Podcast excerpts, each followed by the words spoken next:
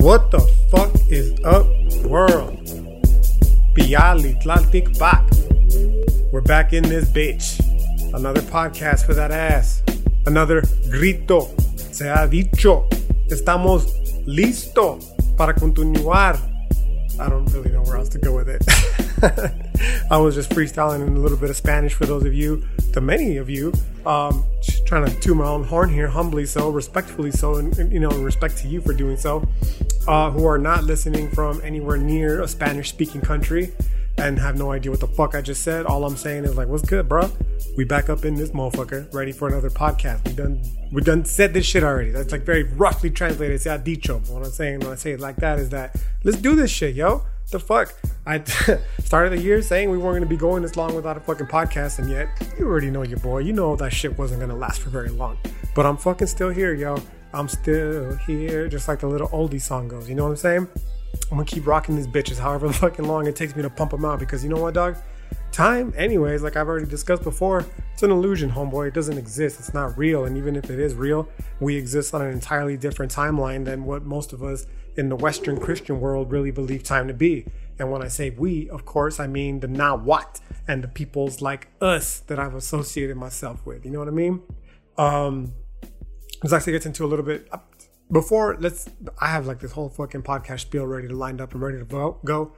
So I'm trying to jump into it without a little bit of the business. Let's handle a little bit of the business first and foremost. Yeah. And the first and most important thing, of course, being that if you haven't already, follow your boy, OG underscore Ice Nice 13 on the gram. You'll find me along something the same lines on, you know, other social medias, but the gram is primarily above all. Okay. Yeah, and the next thing, of course, I just want to, you know, a friendly reminder. I know I've talked about it before on the podcast, but I definitely did post it on the gram. I'm slowly but surely, my words aren't working right now. Sorry, it's been that long since I've communicated through this form. As I've already stated before on this podcast for sure, but also recently on social media, I'm slowly but surely making my way to starting to seek to monetize this bitch a little bit. You know what I'm saying? Whether it be through products such as t-shirts, mugs and all that kind of shit, but also through, you know, trying to perhaps make some coins off the podcast as well. It's going to come in the near future through the OnlyFans. It's not OnlyFans, bro. It's Patreon, okay? I'm going to be showing my fucking, my lovely gentleman parts in order to try to monetize my ass. You know what I mean? But I will be trying to start sharing the podcast in hopes of doing so through a Patreon, where I'll also be offering exclusive content and the like, right? So with that in mind, we'll get right into the fucking podcast itself. We're gonna be talking. I was trying to talk about time traveling, dog. Right? This is like actually a little bit of a segue into the podcast, the time traveling element. You know what I mean? And it's just I was going through some posts recently, and I realized just how often I talk about like time traveling and how I'm from the future and all that kind of shit. And I don't know if I really ever talked about why that is the case. And you know, the answer is simple, bro. I actually posted just today on social media on the gram a video that was talking about how scientists recently said that they were able to establish communication with people in a lucid dream state, which is fucking hilarious to me because realistically, this is exactly what the Nahuatl have been telling us this entire time when they're saying that, yo, when we sleep, it's the same as our waking consciousness. There is no distinction between the two. You know what I mean? Our tonali is simply going up and reaching off into the ancestral world, if you will, whereas gaining knowledge that, according to the Nahuatl, is just as fucking relevant as the knowledge that we gain here in this everyday waking reality that we call life. You know what I'm saying? So I just, you know, when we talk about time traveling, what I'm trying to say then is that like it's taken the fucking European Christian world 500 years to get to this point. And even then, it's still not widely accepted. It's still considered like fucking taboo, if you will, even. It's considered fucking, it's nonsense in the scientific community. You know what I mean? Because they haven't done the work necessary for them to justify it completely, which is going to take an extended period of time, you know, through the scientific process and all that kind of shit. And then maybe at some point in the future, if we continue along this Western Christian tradition lineage, maybe they'll get to the point when they say, yes, this is exactly what happens when people sleep. And who knows how long that's going to be, right? In the future from now, right? But if the Nahuatl were already there, what I'm trying to tell you then is that, yo, like they're obviously in the future in terms of these ideas, like they've been there, you know what I'm saying? And this Western Christian world is just slowly catching up to where they were. So that's kind of a little bit of what I mean when I say that I'm time traveling, dog. You know what I mean? I'm not trying to sound like an actual literal fucking time traveler, though maybe you never know, right? But what I'm saying is like, I understand how it could be construed, if you will, as the rantings of a lunatic. And I'm okay with that because It's, again, it's not in the physical sense. It's more in terms of where our mindset is, right? This growth and this abundance, this joy, this quote unquote 5-dimensional mindset. You know what I mean? And that's kind of what I'm saying with like this Nawa shit. It's like, yo, their mindset was in a fucking world completely advanced of where we're currently going. I feel currently where we're going, right? In terms of this more monistic approach to reality as opposed to the dualistic one that is currently prominent in the Western Christian world, right? Now, with that in mind, the reason I bring it up is because I'm going to be talking about, as we continue this philosophical journey, today's podcast is going to be a little bit of an indigenous lens, right? And it starts off then with, you know, giving a little shout out, if you will, to this fucking indigenous ancestral tradition that I've immersed myself in, and that is the knowledge of the Nawa, right? And that is, you know, just to properly acknowledge it, what it is that, you know, not only discussing, but the importance of doing so, bro. And the importance of doing so, I personally feel at least, has been revealed to me to be that of me, my purpose here being to share this knowledge in hopes of healing. So I give it a shout out for two reasons then. The first of which being like, this is where the knowledge came from. I'm not trying to take credit for it. Like, I'm not saying I'm unique and special and contributing something that's never been spoken of into the universe, right? Like, this is all knowledge that exists entirely independent of me. But more importantly, to, you know, situate this podcast and exactly what it is that I'm doing, you know, with what, not just this podcast, but all the work that I find myself engaged in recently. And that is, of course, trying to spread this knowledge in hopes that doing so is going to help heal anyone who needs to hear this message in a way that, you know, they've just not been able to do given the frameworks that have been available to them at this point. Maybe it's the American framework, or maybe it's just a broader Christian European framework as a whole. Whatever the case might be, what I'm saying is that there are some brown people who will get upset and they'll be like, you're appropriating our culture. I'm not one of them, dog, right? In fact, those motherfuckers accuse me of appropriating culture, to which I say, fuck off, okay? But me personally, I'm not one of those brown people that says, you can't fuck with this knowledge because it's not your indigenous knowledge and thus you're appropriating it. Like, nah, dog, this Nahuatl knowledge, I believe, is capable of saving the fucking world, bro. I've talked about it before. And it's not just this one. I'm not trying to say like, this is the only one. I'm sure there's many, many other traditions out there as well that have potential, the potential like the Nahuatl one to make this world a better place. Right. So I'm sharing it in the hopes then that doing so will help be just a little bit of the impetus that is going to help situate our world into that direction, which, again, I personally feel that we are heading. I see it everywhere, bro. Social media, the news, all that kind of shit. They want to inundate us with this false knowledge that leads us to believe that the world is fucking falling apart. And I'm not saying that it isn't, but I'm saying that life will continue even after the decline and perhaps inevitable collapse of the American empire. That's what's falling apart. This Western Christian world, that's what's falling apart, as I've been discussing repeatedly throughout these last couple of podcasts, okay? But life as a whole is going to continue unabated, dog. And part of the process then is to, you know, it's not that I'm not trying to expedite this process per se, but even though that might sound slightly contradictory to what I've said in previous podcasts, but I'm saying, like, again, in hopes of building these better worlds, bro, I'm trying to provide through this podcast, through the Nawa philosophy and all the other projects that I'm engaged in, you know, the knowledge that'll help in that process. So again, I'm not one of those fucking people that's going to say like, no, you can't have this knowledge because you're not a fucking Mexican person or whatever the case might be. Like, fuck no, dog. I welcome everybody and anybody that vibes with what I'm saying to like, come along, yo, and, you know, give me your knowledge that you have of your ancestral tradition that varies from that of mine. And let's work towards fucking utilizing them both to build this fucking greater story for humanity. And it is there with our key word being, of course, story. Because stop me if you've heard this before, homie, but the truth about stories is they're all we fucking got, okay? And it's in this podcast then that I want to actually finally, for the first time in fucking 6-7 episodes, however long it's been, 6, this will be 56, right? To explain to you exactly what I mean by that in further detail, right? I know I've said it before, right? But I'm really going to try to get into it today, right? The truth about stories, this native storytelling method, okay, is basically just to preempt everything that we're told that, you know, Zizek, for instance, came up with his ideas of ideology, that Kant came up with through this fucking transcendental idealism. It's not fucking... All right, sorry about that. For those of you who are watching on the video, you'll notice that I'm wearing a fucking sweatshirt now. For those of you who are watching the video and even more astute-eyed, you'll notice that, you know, I've recently updated my digs, okay?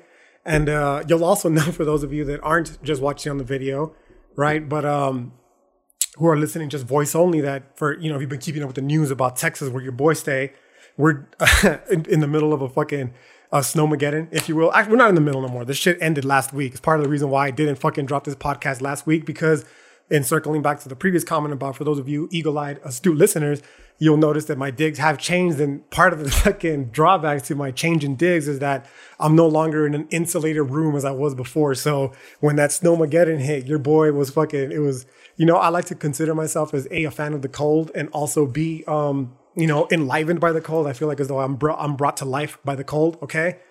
And as much as I want to fucking believe that, I'm still a fucking desert boy at heart, okay? So I didn't drop the podcast last week because it was cold as fuck. It was literally snowing, and my, you know, my new digs aren't as insulated as the previous one. So, you know, it wasn't going to happen. And even now, we're still in the middle of winter, but we're on the heels of this fucking winter storm, and I'm still fucking cold, right? So maybe I had this grand vision of moving to Chicago. Maybe I'm going to have to put that on the back burner for just a little bit until I acclimate a little bit better to the cold, okay?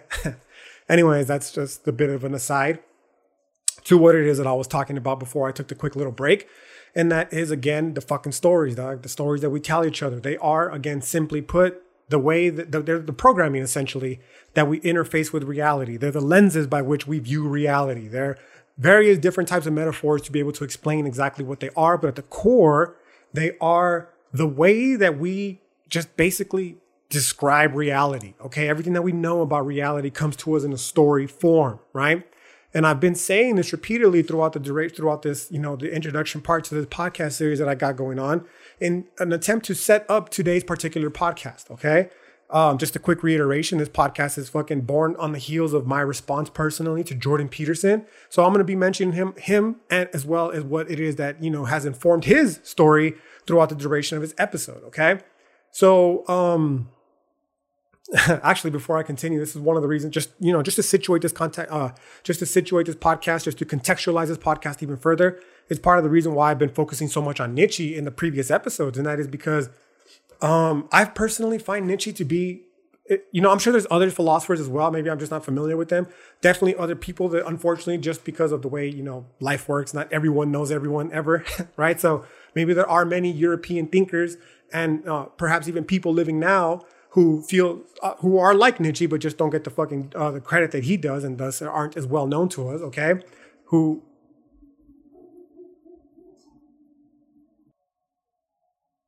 Okay, there we go. Again, part of the insulation issues with my new fucking digs, you know what I'm saying? But I'll get this shit squared away. I'll get it hammered out, and hopefully... I mean, I'm assuming it hasn't been too much of an issue. Hopefully not. But hopefully that does, you know, I'll still be able to make it in such a way where it's not too many distractions going on, right? Anyways, the point that I was trying to say is that Nietzsche, and I'm sure other people as well, I find them to be these thinkers that have been able to transcend this very, you know, dogmatic, limiting even European lens, and have slowly started to make their way towards the quote unquote future, dog, where I feel like many Nahuatl, well, the Nahuatl in general, but many other indigenous and non-European philosophies have been, you know, this entire time. Now, I should qualify this, bro, by saying that I'm not saying this to just fucking talk shit, all right? Just needlessly talking shit about European people because, or Christianity, because let's give the devil its due, yo. And the truth is, the fucking European Western Christian culture has contributed a lot of shit to society. Like, it'd be fucking stupid to dismiss it, okay? And what they've, you know, what they've given the world. It might have come at a very fucking detrimental cost. It might have come at a cost that has directly impacted me and many millions of hundreds of millions of people like me, right? Billions, realistically, around the world. But, you know, this is going to be a part of the podcast that I'm going to talk about in greater detail. I've dropped the podcast before about it, which was actually my lecture about Hegel, talking about the slaughter bench of history and all that kind of shit. You know what I mean?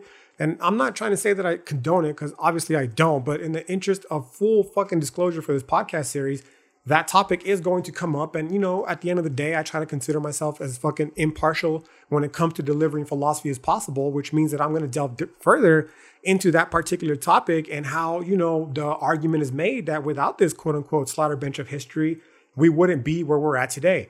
full disclosure, I don't agree, okay? I completely disagree because, again, starting with the future, imagine where if the Nahuatl were already where they were 500 years ago, where they would be now had they continued along uninterrupted, right? But the point is, like, inevitably, that's going to come up and I'm going to make the argument for it, right?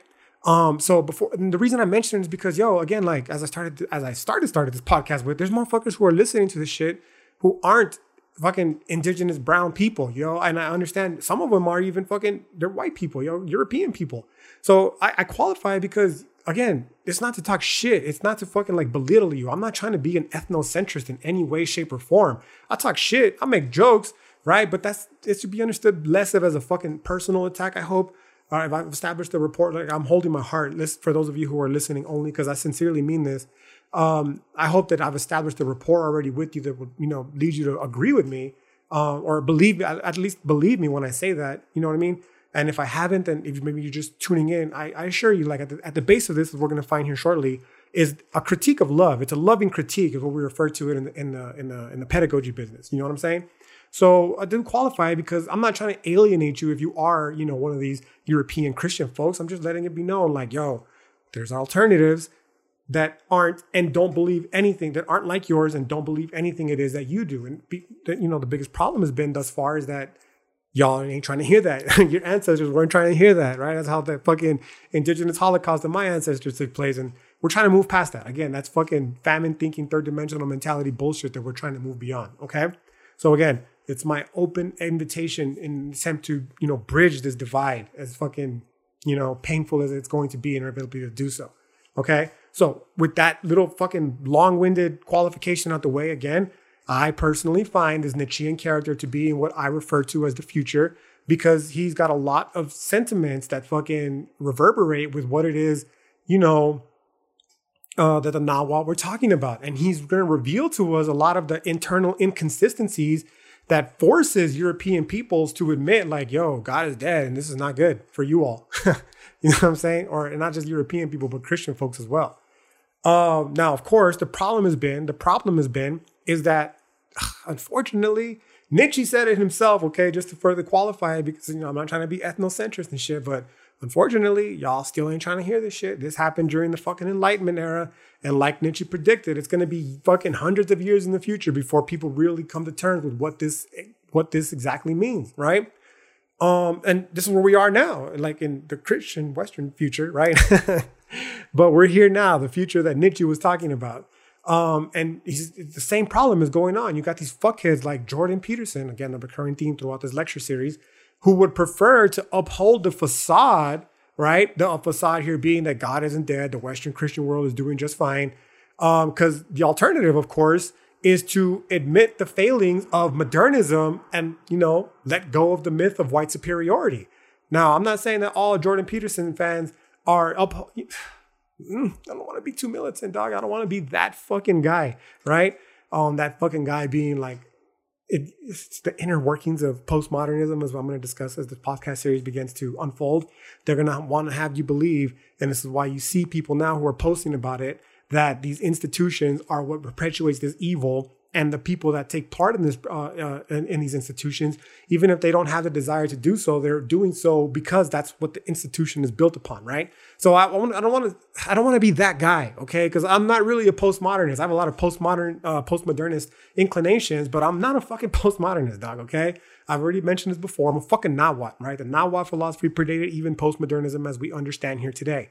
But at the same time, like there's a little bit of truth when you say that just by supporting someone, you're upholding whatever it is that they stand for. And whether it's me or whether it's fucking any other person on this planet, historically, present, and in the future.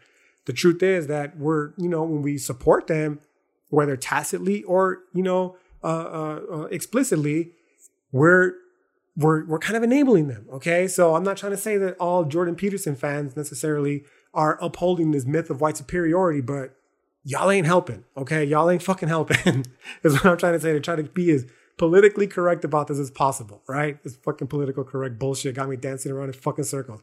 It is what it is, bro. You know, like I said, I'm coming to you from the heart.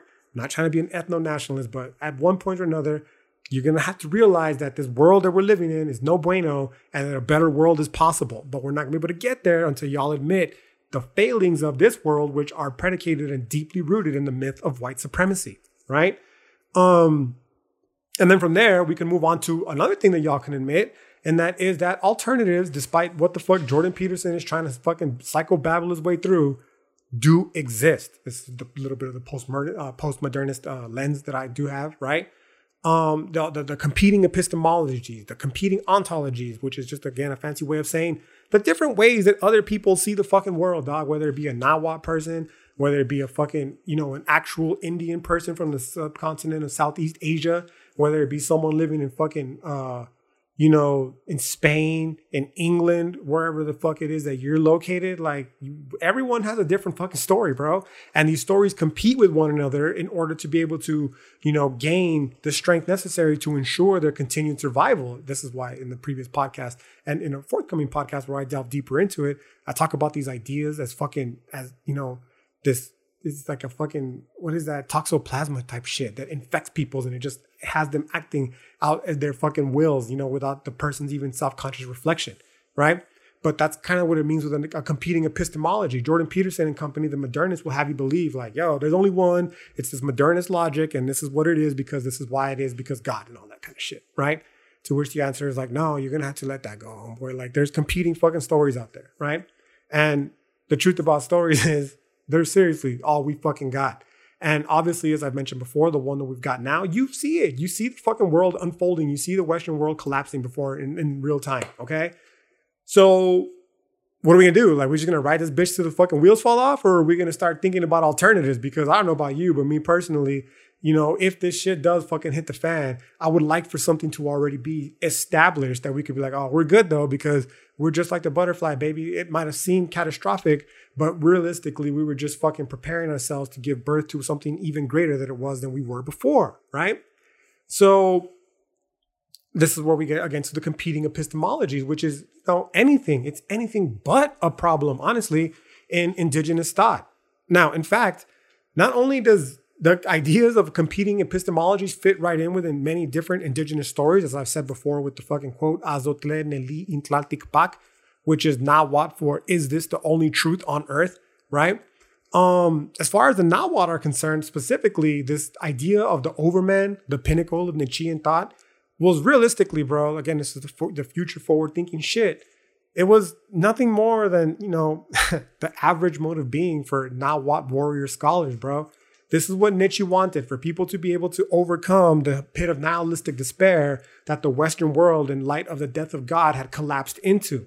This was not a fucking problem for the Nahuatl. Why? Because, again, as I've mentioned before in the previous episode of the podcast, The Fifth Sun, they were monist, homie, and they felt themselves as intimately intertwined with the unfolding of reality. So every single Nahuatl conceived, I don't want to say every single, I'm not trying to be fucking, you know, I'm not trying to be reductive. But their worldview, their ontology rather, had them feeling like, yo, every person is intimately involved with the unfolding of reality, and because of that, our actions do fucking matter, and we should, you know, direct them in such a way where we can continue to bring about abundance on our behalf, right? And this is kind of the idea that Nietzsche's trying to get to, like, yo, you don't need religion, you don't need Christianity, you don't need society to give your life meaning, purpose, and value. Like, your life has meaning and purpose and value. The responsibility is upon you to fucking own that shit and make something of it. You know what I mean? So this idea then of the competing epistemologies, it reveals itself to us through this fucking, you know, this specific example, this Nahuatl warrior scholars, like, yo, this is, again, why I made a point of emphasizing it, that while Nietzsche's not necessarily concerning himself with the physical expression of power, it's why I did. And just as a quick aside, but the point here being with the competing epistemologies then is like, you have this idea that was already fucking established long before Nietzsche was even born, right? And it's existing along the same exact time as all the ideas that Western Christian peoples had of the world. But it was operating in such a way where the two worlds were like, they were like little magnets. They were just fundamentally opposed to one another. But the irony being is that they didn't really know about each other, right? So it's not like the two magnets are aware of each other. But if you press the magnets closely enough, right, you will be able to get at least close enough where they make a little bit of contact. And it's in this space where one one of the world can potentially, you know, merge in, if you will, to one of the other world. And, you know, that reveals to us then is like, oh shit, like this whole time, I've felt as though the world was only this one particular way. But now that I've bumped heads, if you will, with this competing world, I'm realizing like, yo, there's another concurrent competing world that is going on at the same exact time as this world that I'm living in. And it's possible then for not only to, you know, work your way through the two worlds and navigate you. I'm talking very highly abstract shit. I hope I'm doing a good enough mental job. I'm, you know, for those of you who are listening, only for those of you watching on video, I'm trying, even with physical expression of body language, right, to convey the idea where it's possible for people to, you know, kind of like a wormhole, go through from one world to the other, right? From one past to the present, if you will, to continue along the analogy, from one future to the past even, and, you know, find our ways in a different world that could potentially be better for the one than the one that it is that we're currently in. So when I'm talking about like, yo, building better worlds, like realistically, what I should be saying is helping facilitate the wormhole from this Western Christian world to this fucking, you know, Nahuatl world, where it has been in complete competition with the entire time, but we've been socialized in such a way where we're not really encouraged to, you know, to interact, right? So when it boils down to Nietzsche then, as futuristic again as he was, all he really did was break through this fucking little, you know, this little magnetic divide, if you will. He was able to overcome the limits of the Western Christian world and enter into this already established indigenous world from whence much of his thought and practice, much of his thought was already in practice. Okay. Now, this idea, I'll just, in the interest of full disclosure, it came to me as I was reading this book, The Truth About Stories, by an indigenous author named Thomas King. Okay. It's one of my favorite books, you know, like just ever. So for those of you who have ever thought to yourself, or for those of you who have actually, you know, gone through with it, the idea of messaging me like, yo, like, what do you suggest I read? Like, I'm interested in, you know, some potential reads. I always recommend this book. Inevitably at one point or another, like I have like a list, you know, that I start with, but inevitably for those people who, you know, continue along, this book always fucking comes up. Okay.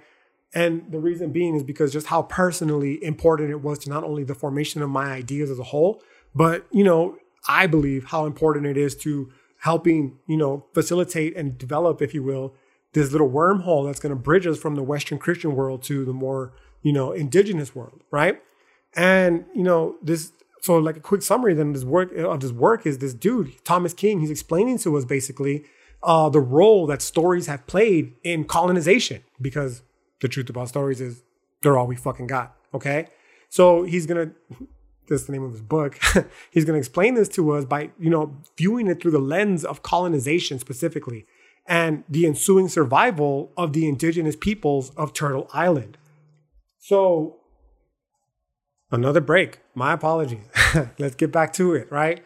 What this fucking King character is talking about, yo, is he's going to speak of the role, the importance of the role of stories, how they play in, again, grounding and shaping our understanding of reality. Indirectly inferring that without stories, such as those that we tell ourselves about the origin of humans, like Adam and Eve for Christians and shit, we're kind of just thrown into the world without an understanding of what life in reality is. This is the whole Zizek metaphor that I keep bringing up to you, where he's in that book, where he's talking about the Titanic, in that documentary, right? And he's asking himself, what am I doing in a raft out in the middle of the ocean? Like, this is what he's talking about. That's you without a fucking story to ground your reality, without an origin story to tell you where you've come from, where your ancestors come from. That's all of us, okay? So he's talking how like these stories are important, man, because they are what fucking help navigate and shape your understanding of reality. You could see a little bit of the postmodernism emerging, let's say the postmodernism is emerging through indigenous thought, meaning that indigenous thought is the foundation for it. And it allows postmodernism comfortably to fit within it, right? Because he's telling you, it's like, obviously there's more than one story out there. We all have different fucking stories. There's even different fucking stories of the Western Christian world. Like that's, you know, there's the competing epistemologies that I was talking about, right? And they're important then because they ground your understanding of reality. So inherent in this then is the importance of language, right? You start to realize like how important language is because language articulates and thus shapes your understanding of reality, right? So that's a little bit of the postmodernism emerging there, okay? This language then, it becomes of importance when we understand how not only do they shape the stories, but they shape and influence the formation of identities, okay?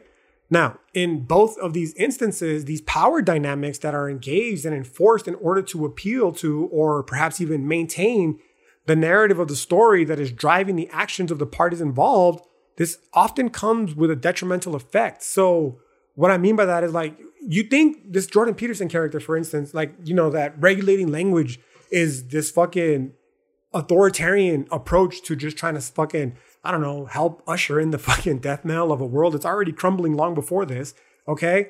But it's not, bro. Like, this is what they're saying. They're saying is like, yo, language is, I mean, you might not think it.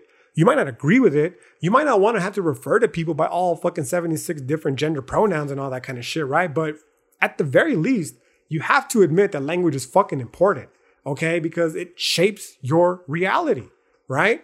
It informs the stories that influence the formation of people's identities, okay? And inherent in this is these fucking power dynamics that are engaged in and they are enforced in order to either, again, appeal to an already established story or to maintain the narrative of the story that is, you know, again, the driving force behind the actions of any person who finds himself living within this story, irrespective of how detrimental doing so may be for the collective whole of humanity, right? So King is then speaking to us then about these importance of these stories, and he's noting how before science even, bro, so what he's saying is like, this is how important stories are. Not only is science told to us in story form, but even before science, these stories, they were all that we had to explain the world that we're living in. And how even after science becomes an established field of study, again, this information is accrued and delivered via story form. Scientific reading, kind of fucking boring. Not the fucking most fun story to read if you're not into that kind of shit, but it's a story nonetheless, right? Now, this is an important shift because it introduces the way then that this European understanding of stories was used as a colonizing force to justify the treatment, the mistreatment of Amerindians, bro. Now, specifically, the initial European colonizers, they assumed that since the peoples of Turtle Island did not utilize, this is more of the postmodernism, right? Which I don't even have to, I hope I don't have to fucking qualify it, but it's gonna come up through his podcast series, a deep dive into postmodernism, right?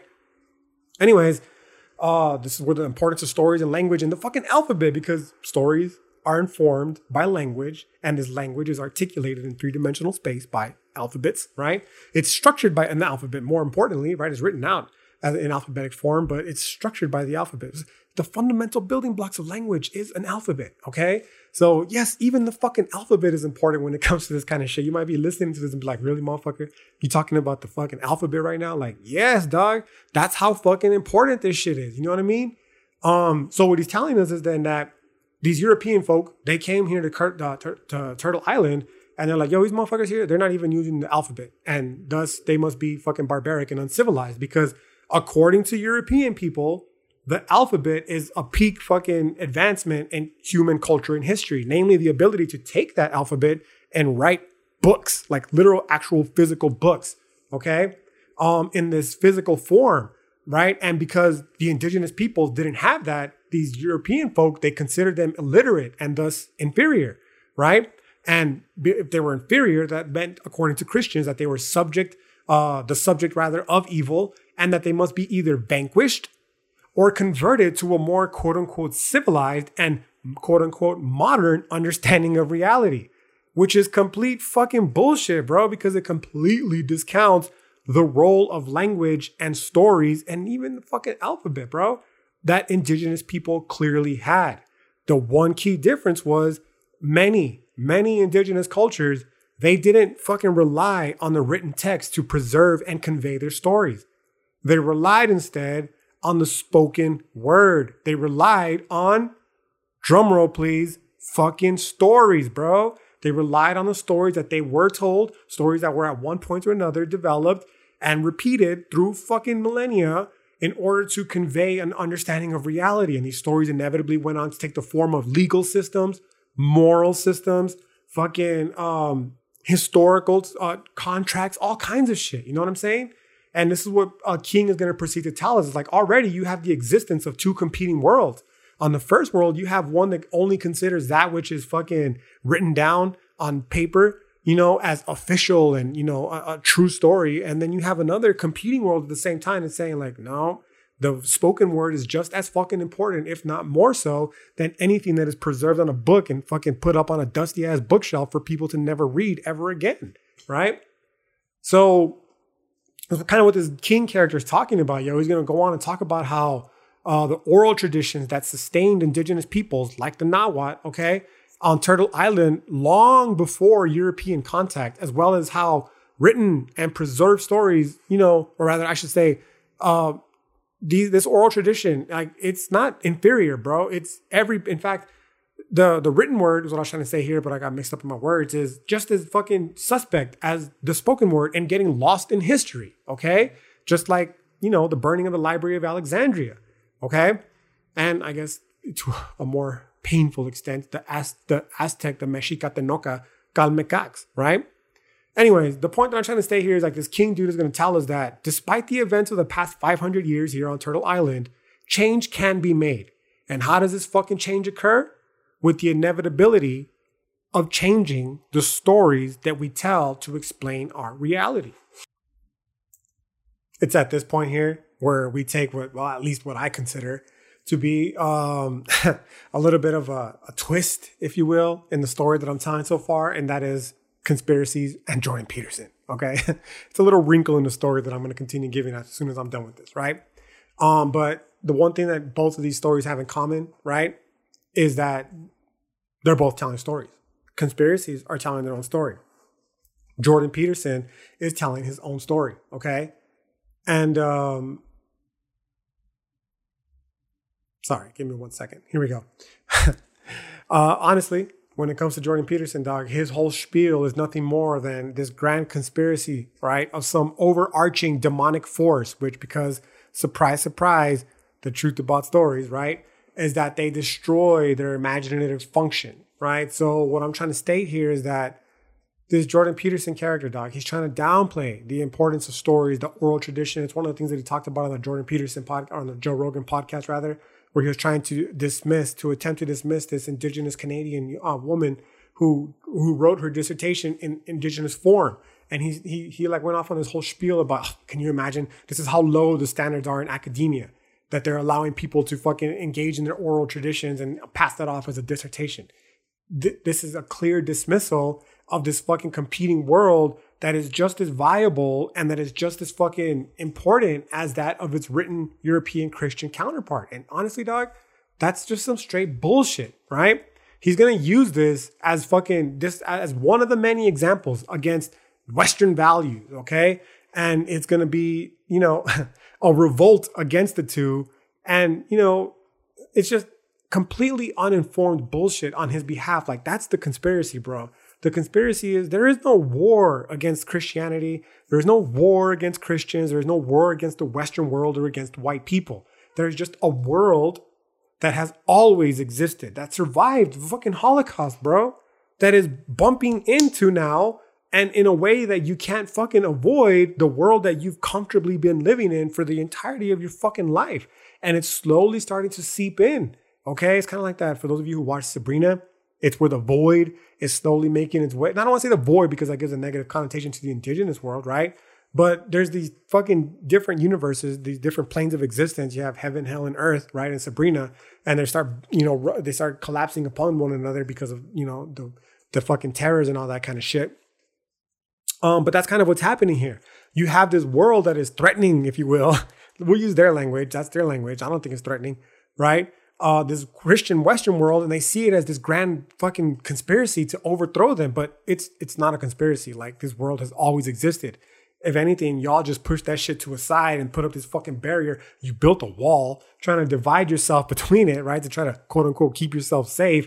But the wall's been fucking destroyed, and this world, on the weight of just how beneficial it is slowly starting to seep into this world, okay?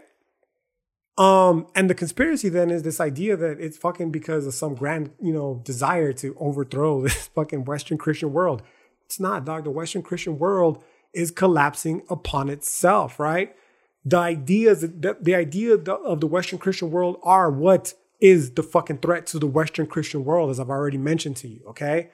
Now, the important point that I'm trying to make here then is of the importance of fucking language, bro, and shaping this understanding and framing this understanding. Like, you see me stumbling so fucking haphazardly through trying to even explain the fucking analogy without imposing on the fucking indigenous worldview an unfair connotation, and that is that it's what it's doing is inherently fucking evil or dangerous, because that just that feeds the fucking Western Christian world, right? That's exactly what they want. That's how they've built it. They are the ones that built this understanding into it, and I'm trying to, you know, clumsily stumble my way through the metaphor in such a way where I avoid all the trappings and pitfalls that they encapsulated this fucking indigenous world in to try to convey the point that I'm making to you. What is the point that I'm making to you?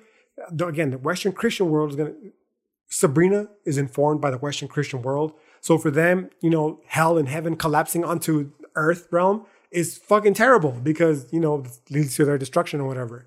But in an indigenous worldview, so before I continue to the indigenous worldview, the way they've structured language and thus their reality is they see this kind of actions as being evil because they're detrimental to humans on earth, right? But this is not an indigenous framework, as I've already mentioned before. Like, it's just Teotl, the unfolding of Teotl. It's not agentive. It's not a fucking, it has no end goal, right? It's just unfolding. So if shit like that were to occur, it's neither good nor evil because, again, those words themselves don't even exist in the Nahuatl understanding of reality. There's just the unfolding of Teotl, and it's either in our benefit or it's not, okay? So the importance then of language or these words, okay, in shaping the stories that it is that we tell ourselves, okay? This is a core insight into indigenous thought, bro. The importance of stories and the overall effect that they have, not just on our understanding of reality now, but moving along into our own individual lives, bro, right? This language, it helps shape our reality. And the language that we use, more importantly, can either close off or reveal new and different competing worlds to us that have always been in existence. Like, just to tie it into the analogy that I mentioned earlier about time travel, you can literally fucking be a time traveler yourself right here, right now, by divorcing yourself from the understanding that you think that we're living in the year 2021 and embrace an indigenous worldview and realize that maybe we're living in the year 10,500-ish, right? Or one of the other, many other epistemologies out there that'll have you whatever year they believe the world was created in. And just like that, as long as it's ahead of the fucking Christian world, you're in terms of, you know, linear time, right? You're already a time traveler, homeboy. And it's just because of the language that you use to fucking articulate that fucking thought. Now, obviously it takes a little bit more than that, okay? But the point that I'm stating is, like, it's the language. The language is the fucking bridge. It is the divide. It is what is shaping and building these fucking worlds. It is what's shaping and building the fucking little, what's destroying the fucking walls between these worlds, the language that we're using to convey with one another, okay? Everything about us, everything that we know about reality is given to us in story form that is informed by languages, right? Whether, again, it be the narrative or our scientific discourse is irrelevant, right? So inherent in this is just like another little wrinkle to the story is why it's so devastating when languages die, because you're like, yo, like, languages build and construct worlds, and now that language is dead, which means a complete different other world that at one point existed or another no longer exists, and that's pretty fucking sad, right? Anyways, and moving along with this particular story that I'm telling you today, right? One thing I have found is a parallel between the Western world and the indigenous world is that the existentialists in the Western philosophy tradition, they understood this full well, okay? And they rightfully recognized the way that stories can either empower us or diminish our agency, okay? It makes me laugh because the story, obviously we've all been brainwashed with the Western Christian world, and for some reason or another, the idea that Christian people they're fucking really out here not eating shellfish because of a fucking story they were told, bro. Like, what the fuck? They're really out here hating gay people because of a fucking story they were told. This shit is absurd to me, bro. And like, you telling me all we gotta do to fix that is to fucking change the story? Like, what the fuck? Anyways, the stories, bro, they ground us in reality and they give us a sense of belonging in the world, right? So are you telling me that all we gotta do to make a more fucking inclusive world to people who have been historically marginalized by this Western modernist push of history is just fucking rewrite our story to include peoples that have been historically shit upon, right? To give them and us a sense of belonging in this world, right? Without which we'd straight up be out up in this bitch, right? Going from nothingness and throw, you know, back again. What I mean by that is like, yo, we can write a complete different story, one that's going to inform our understanding of reality, one that, you know, is going to ground us in fucking existence, right? Instead of just fucking free floating out in the infinite nothingness, coming from nothingness and fucking being lost in this motherfucker and then returning back to nothingness. Like the story that we tell ourselves in between that can be one of fucking hope and peace and joy and abundance. You know what I'm saying? And this is exactly what King is telling us, yo. He's telling us straight up that the martial and hierarchical nature of the Western world and by proxy civilization, they are what are responsible for the social, the political, and the economic problems that we are facing, right? But these fucking problems, yo, they're created by mere chance. And the chance, of course, being that, you know, it's the story that won out for the past 500 years. But this says nothing more. This says nothing more, right? Or rather, this says nothing of an enduring or inevitable legacy, mind you, right? As there's narratives, they can be easily changed. We can change from this fucking macho, paternal, phallocentric, misogynistic, homophobic, transphobic, fucking racist history story that we're telling each other and change it to one of, you know, hope and acceptance and love, most importantly, love, yo, right? And realistically, that's what the goal of decolonization is. So when, you know, just to tie it back into the beginning of this particular episode, when I state like, yo, I don't give a fuck where you're from, bro. Like, I don't care who you are. I don't like the Backstreet Boys, dog.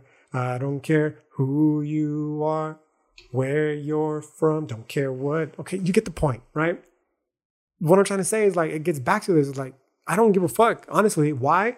Because the story that I'm trying to tell is one predicated on love. It's not one predicated on exclusion. That's Western Christian shit, dog. Mine's predicated on fucking understanding the oneness, the collective oneness of all of humanity, of all of existence, right? And the goal then, that's basically of decolonization, is stating like, yo, there's a different world. It exists literally. Fuck, it's here. Like, it's existing at the same fucking time as the world that we're currently living in. All we got to do is use these fucking tools, the language. The language is our tool to fucking make this world visible to the eyes of peoples who are, you know, blinded by their ideological lenses and have been unable to do so for no other reason than the story that they inherited to ground them in reality has fucking blinded them to this fact, okay? What King's gonna ask us, he's like, Joe, just consider the possibility of the creation of a story that privileged, or that was privileged in this country, right? That of the Bible. He's saying like, yo, just consider this story, dog, that of the Bible. And, you know, consider how it features this flawed being who was understanding and sympathetic rather than rigid and autocratic, like the Christian Bible, okay? One who, along the path of creation, not only got lost along the way, but was willing to accept help from others and asks us to consider what kind of world would we have been created in the wake of such a figure. So what he's saying is like, yo, instead of having this rigid, autocratic, fucking vengeful God that shaped our fucking understanding of reality, this quote unquote perfect God here in the Western world that shapes your understanding of reality. Imagine instead if you had a sympathetic one. Imagine one that instead of being perfect, actually got lost along the path of creation and was okay with being lost. And not only were they okay with being lost, they were okay with getting help from others along the way, right? What kind of world would we have if this was the fucking central force to the story that grounds our understanding? Now, of course, this isn't the story, right? We got this bullshit puritanical one that saw the world at war. We saw, you know, this fucking Christian worldview. It sees the world in terms of a holy war, right? That one that is both philosophical and physical, bro. What I mean by this is like philosophically, God and the devil, quote unquote. This Western, once again, sorry about the break, but picking up where we left off, philosophically, God and the devil, okay? These Christian people, they see them as engaged in a spiritual battle for the soul of all humans, okay? And humans, in turn, they fought a physical battle that pitted God's troops, if you will, in this case, Puritans, but also Jordan Peterson and company, conveniently. Right? It's funny how they are fucking God's peoples according to their God, right? That they fucking created. And it pits them against the quote unquote devil mercenaries or us, right? And what King's telling us is then that when they were still in England, the devil took the form, if you will, of pomp of the Catholic Church and of the impurity of the Anglican order. And just because they transplanted themselves to a new land didn't mean that they removed themselves from this fucking battle of, you know, them being the pure holy ones and everything else being evil, okay? Because how could they? Their shit, it's, you know, it's their ideology. It's the context that they're aware that is filtering and shading their vision of reality, the slight shade of purple, right? So what he's telling us then is that in that transplanting, they conveniently were blessed with the two things that they lacked in England, the land necessary to establish a community and, more importantly, the room necessary to isolate this community so that the quote-unquote worldly influences that had plagued them in Europe, right, could be walled out, if you will, and the quote-unquote forces of darkness and the wilderness that they conveniently defined could be kept at bay, if you will, right? Now, indigenous folk, of course, were seen as a threat to both. And so the Puritans, they set out about creating the stories necessary to justify their blatant fucking land grab and genocide, right? Sowing in the minds of these quote unquote new Americans in their psyche, the ideas of native folk being merciless, graceless, and filthy savages that were the literal, in their mind, physical manifestation of the devil, okay? So what King is telling us is like, just imagine like, if they didn't think that, like how cool shit would be, right? Like, but just imagine they were fucking not dickheads, basically, right? They came up with a story that didn't see their God as this perfect person, you know, who made no mistake. Like, how about the mistake of, you know, enabling genocide? That seems like a giant fucking fault in your God, okay? And he's saying that's not what he says. It's me telling, you know, you through his ideas that were introduced to me. He's like, that's kind of fucked up and pretty imperfect, okay? And what he's going to definitely tell us is, and just imagine if the story you told yourselves, you being your Christian folk, right, who came from Europe, you had like a cool God that wasn't a fucking asshole, right, that didn't enable rape and murder and genocide and torture, like all that kind of shit, right? Just because he conveniently, through your stories about him, defined the people that don't agree with him as evil. Like, that's fucking nonsense, okay? And this is kind of where it comes back, obviously, to Jordan Peterson, because he might not be explicitly stating it, but as I mentioned again earlier in the podcast, he's upholding that world and the history of it. He's enabling it, whether it's tacitly or implicitly. Doesn't fucking matter, dog. As long as he's trying to continue along this fucking battle, that's what he's fighting for, right? And yeah, I guess now seems about as good a point as any to go ahead and end the chapter, if you will, in this story for today. We're about at the 1 hour mark, so I appreciate your attention thus far, and I won't keep it any longer. I am going to bring out, I'm fucking telling you now, dog, word is bond, homie. I'm bringing you another podcast in a short amount of time, right? Until then, I appreciate you dropping in for this one. I hope you all have a great rest of your day, night, whatever it is, whenever it is that you're hearing this, and I'll see you next time. Peace.